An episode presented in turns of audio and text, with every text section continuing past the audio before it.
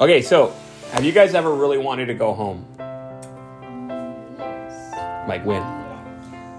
Some, well, when I was littler, First day of kindergarten. when I was seven or six, I used to go to daycare. Oh yeah, and you did not like going to daycare. You wanted to come home. Uh, when you were really little, you went to you went to like daycare, daycare, and you hated that place. And then we got brought you to Nikki's, and you loved it much more than daycare. And then later, you stopped liking Nikki's too, and you wanted to come home and not go to Nikki's. Samara, just you said that when on your first day of kindergarten, you really wanted to come home. Why was that? Um, because like um the boys would bully me. Oh no, they were bullying you. Yeah, sometimes we really want to come home. Do you think the children of Israel really wanted to go home when they were in Babylon for 70 uh-huh. years? Most of the people who were there had never even been to Jerusalem. Not only was it their home, but it also was the place where all God's promises were supposed to be fulfilled. That's where the temple was. That's where the throne of David was supposed to be. That's where Jesus was supposed to be born. So here they are in Babylon. They've been there for 70 years because they rebelled against God and didn't trust in Him. But Daniel foretold, and Ezekiel foretold the children of Israel, and Isaiah foretold that Jeremiah too, lots of people foretold that God would bring them back. In fact, Isaiah even told them the name of the person who would bring them back. But Isaiah foretells him by name and calls him God's Messiah. But he meant that as like a typical prophecy of Jesus, who's God's complete Messiah. So the word, can you say Messiah? Samara, can, Yuck. Messiah? Yeah. Is that like um, when your room is gross and then we say, ah, messy, ah? No, it's not. No, it's not. Messiah, Messiah, or Messiah is a Hebrew word. It means the anointed one. And it was the one God foretold he was going to send. He was going to anoint to come and save his people and the whole world. But he said Cyrus, he was a Messiah, one that God chose to send his people back. That's what happened. Cyrus gave the decree that the children of Israel could go back to Jerusalem and that they could rebuild the temple. And there were some different people involved with that, like Joshua and Zerubbabel and Ezra. And when the people got back there, they were it was so wonderful. They went back to Jerusalem, they started rebuilding the temple. They had Ezra. What? Is it Cinderella? No, Ezra, not Cinderella. No, Zerub, Zerub. Oh, Zerubbabel. That's a funny name, right? He's one of the people who comes back. All right? And Joshua is one of the priests, and Ezra was a scribe. Ezra wrote one of the books of the Bible, and he wrote about how this happened. And there were some interesting things that happened. Uh, like one time, uh, we saw a vision of how Satan was trying to accuse Joshua, the priest. And then God said that Joshua should be clothed in a white robe. And that was a picture of Jesus' righteousness and how he clothes us so Satan can't accuse us.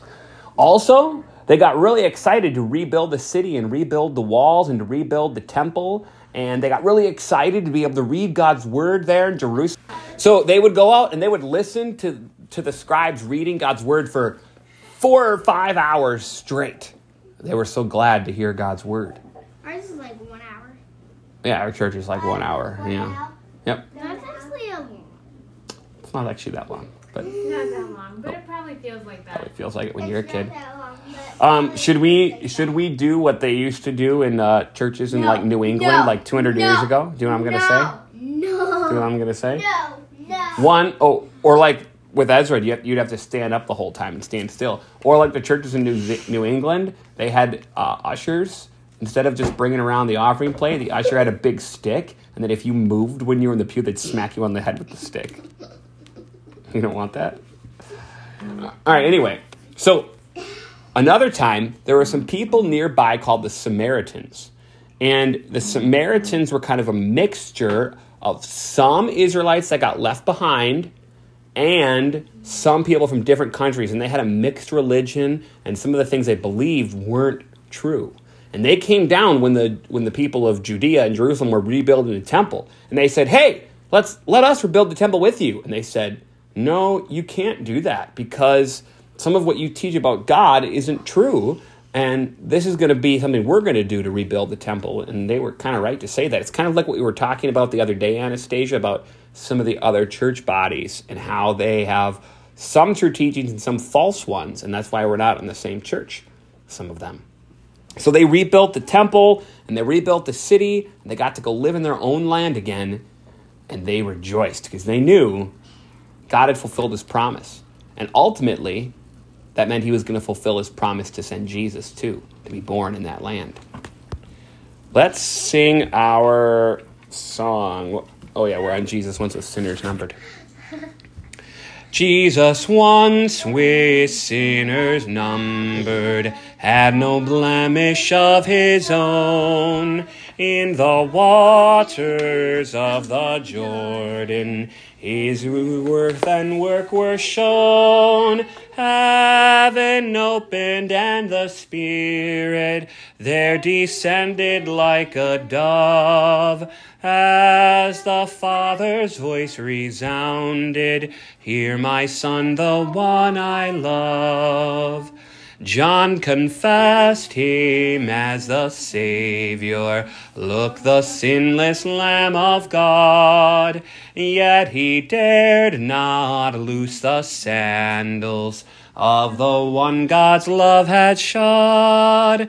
Oh, how fair the feet of Jesus, bringing news of peace to us. Christ, the herald of salvation, preaching mercy from the cross. This the baptism that our Savior greatly longed to undergo. This the crimson cleansing needed, so the world God's love might know.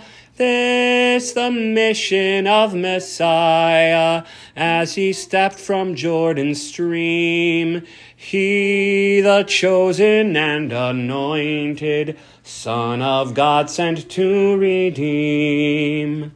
Jesus once with sinners numbered, full obedience was your path. You by death have consecrated water in this saving bath. Dying to the sin of Adam, rising to a life of grace, we are counted with the righteous. Over us the cross you trace.